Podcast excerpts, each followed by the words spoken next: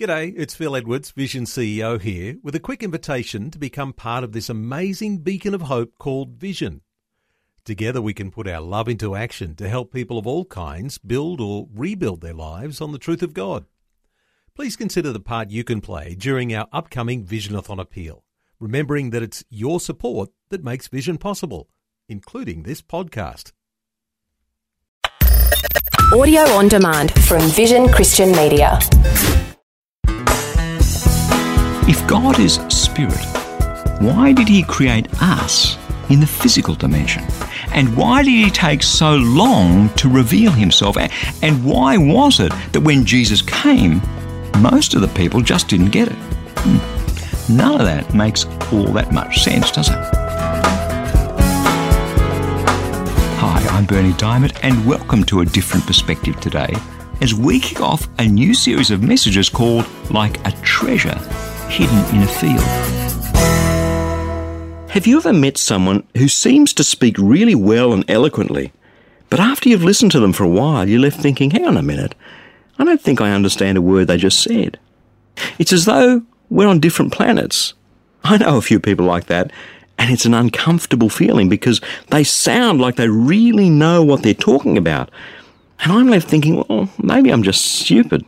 I'm certainly missing something here, but I just can't figure out where they're coming from. You've probably had that feeling too.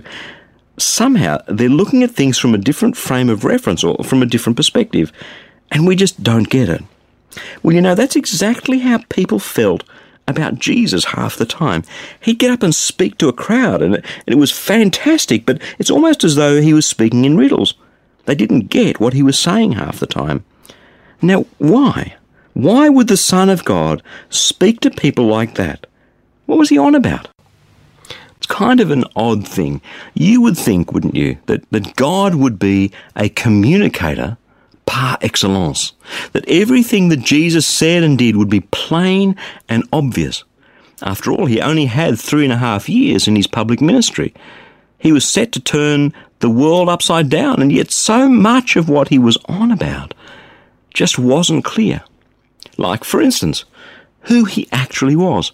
Here we have Israel in the 1st century. They remember the promises made by God to King David 1,000 years before, that David's sons would rule over Israel forever. But instead, Israel strayed away from God. So for the last 500 years, which is a long time, except for a brief period of independence, Israel had been an occupied land. First it was the Babylonians and the Syrians and the Greeks, and now, in the 1st century, the Romans. See, they were looking for a king to set them free, because the king of Israel was known as the Messiah, God's anointed one, and they were expecting maybe a warrior like David, someone to kick the Romans out and get things back to the way they should have been, to re-establish the kingdom of Israel, the kingdom of God, as an independent nation under their own king, under their own God. You see, it seemed perfectly obvious to them, but instead of a powerful warrior like King David to conquer the nations around them, God sent them what? Some crummy carpenter from Nazareth. Now, to be sure, he did some amazing miracles, but he wasn't what they expected him to be. Partway through his ministry, Jesus asked his disciples, "Who do the people say that the Son of Man is?" See, he even uses a funny title like, "The Son of Man." What does that mean? So he says, "Who do the people say I am?" And they replied, "Well, some say you're John the Baptist, others say Elijah, and still others think you're Jeremiah or one of the prophets. But what about you?" he asked. "Who do you say that I am?" And Simon Peter answered him, "You are the Christ, the Son of the living God." See the confused response? Some people thought he was John the Baptist. Well, John the Baptist had just been beheaded by Herod. Some thought he was Elijah or Jeremiah or one of the prophets from centuries before who had come back. The average punter on the streets didn't have a clue who he was or what to do with him. And the only people that did were those that were close to him, the 12 disciples. They figured it out, yet over and over and over again, you see how even they were confused about who Jesus was and what he was on about. The crazy thing was he drew these huge crowds. Jesus did the most amazing miracles. I mean, he brought Lazarus back to life again. Jesus healed blind people and he cured them of leprosy. And there was a man who couldn't walk and he healed this lame man. So he did these amazing miracles and he talked in a way that resonated with the people.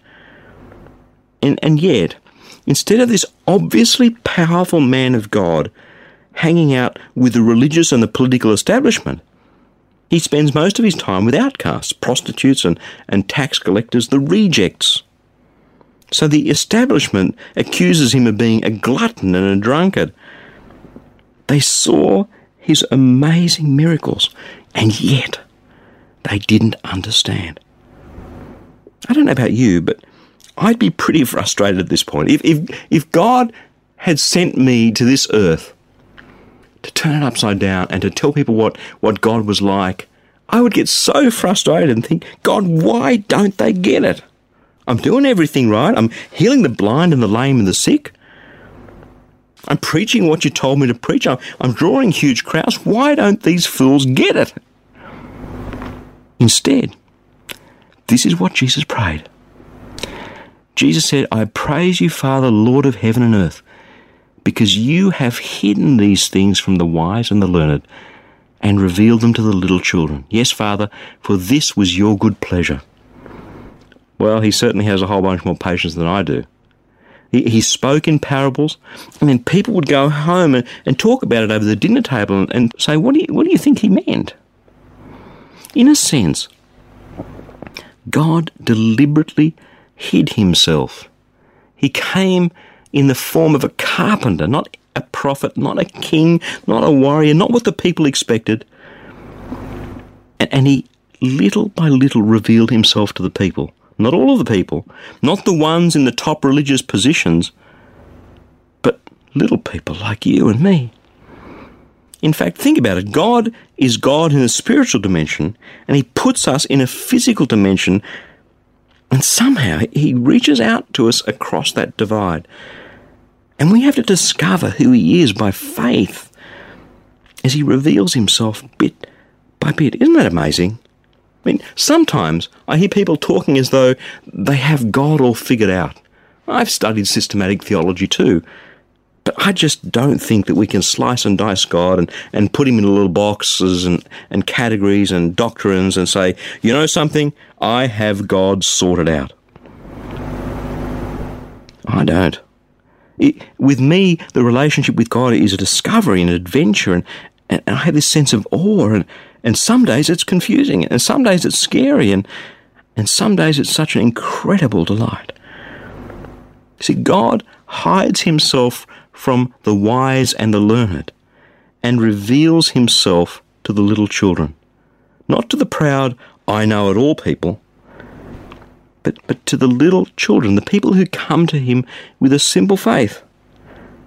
And he peels back the layers of the onion, little bit by little bit by little bit, one at a time, so that we can grow and learn and draw nearer and hear his voice and give our lives over to him and make mistakes and learn again. This is the mystery and the wonder. It's a journey of discovery. God hides so many things. So much about God is a mystery. And then in the person of Jesus Christ, we discover him little by little, day by day. And you know something? I think we're going to spend the rest of eternity discovering who God is.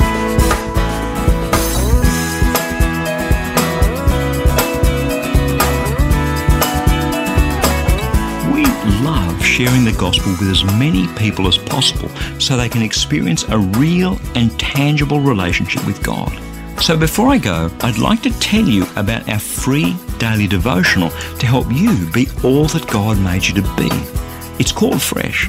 Each day you'll receive a powerful scripture verse together with some words of inspiration, hope and encouragement. And the best news is that it's completely free and delivered right to your inbox each and every day, where you can choose to read, listen, or even watch the daily video. It's completely up to you. It's God's Word fresh for you each day. To receive your free devotional, just jump onto the website freshdevotional.org. You'll see the Fresh eDevotional sign up right there for you. As a bonus, I'll also send you a free copy of my ebook, How Can I Hear God Speak to Me? So head across to the website and sign up to receive Fresh. I pray that your heart will be touched and transformed as you draw ever closer to Jesus through His Word. That web address again, in case you missed it, is freshdevotional.org. I'm Bernie Dymet. Catch you again, same time tomorrow, with A Different Perspective.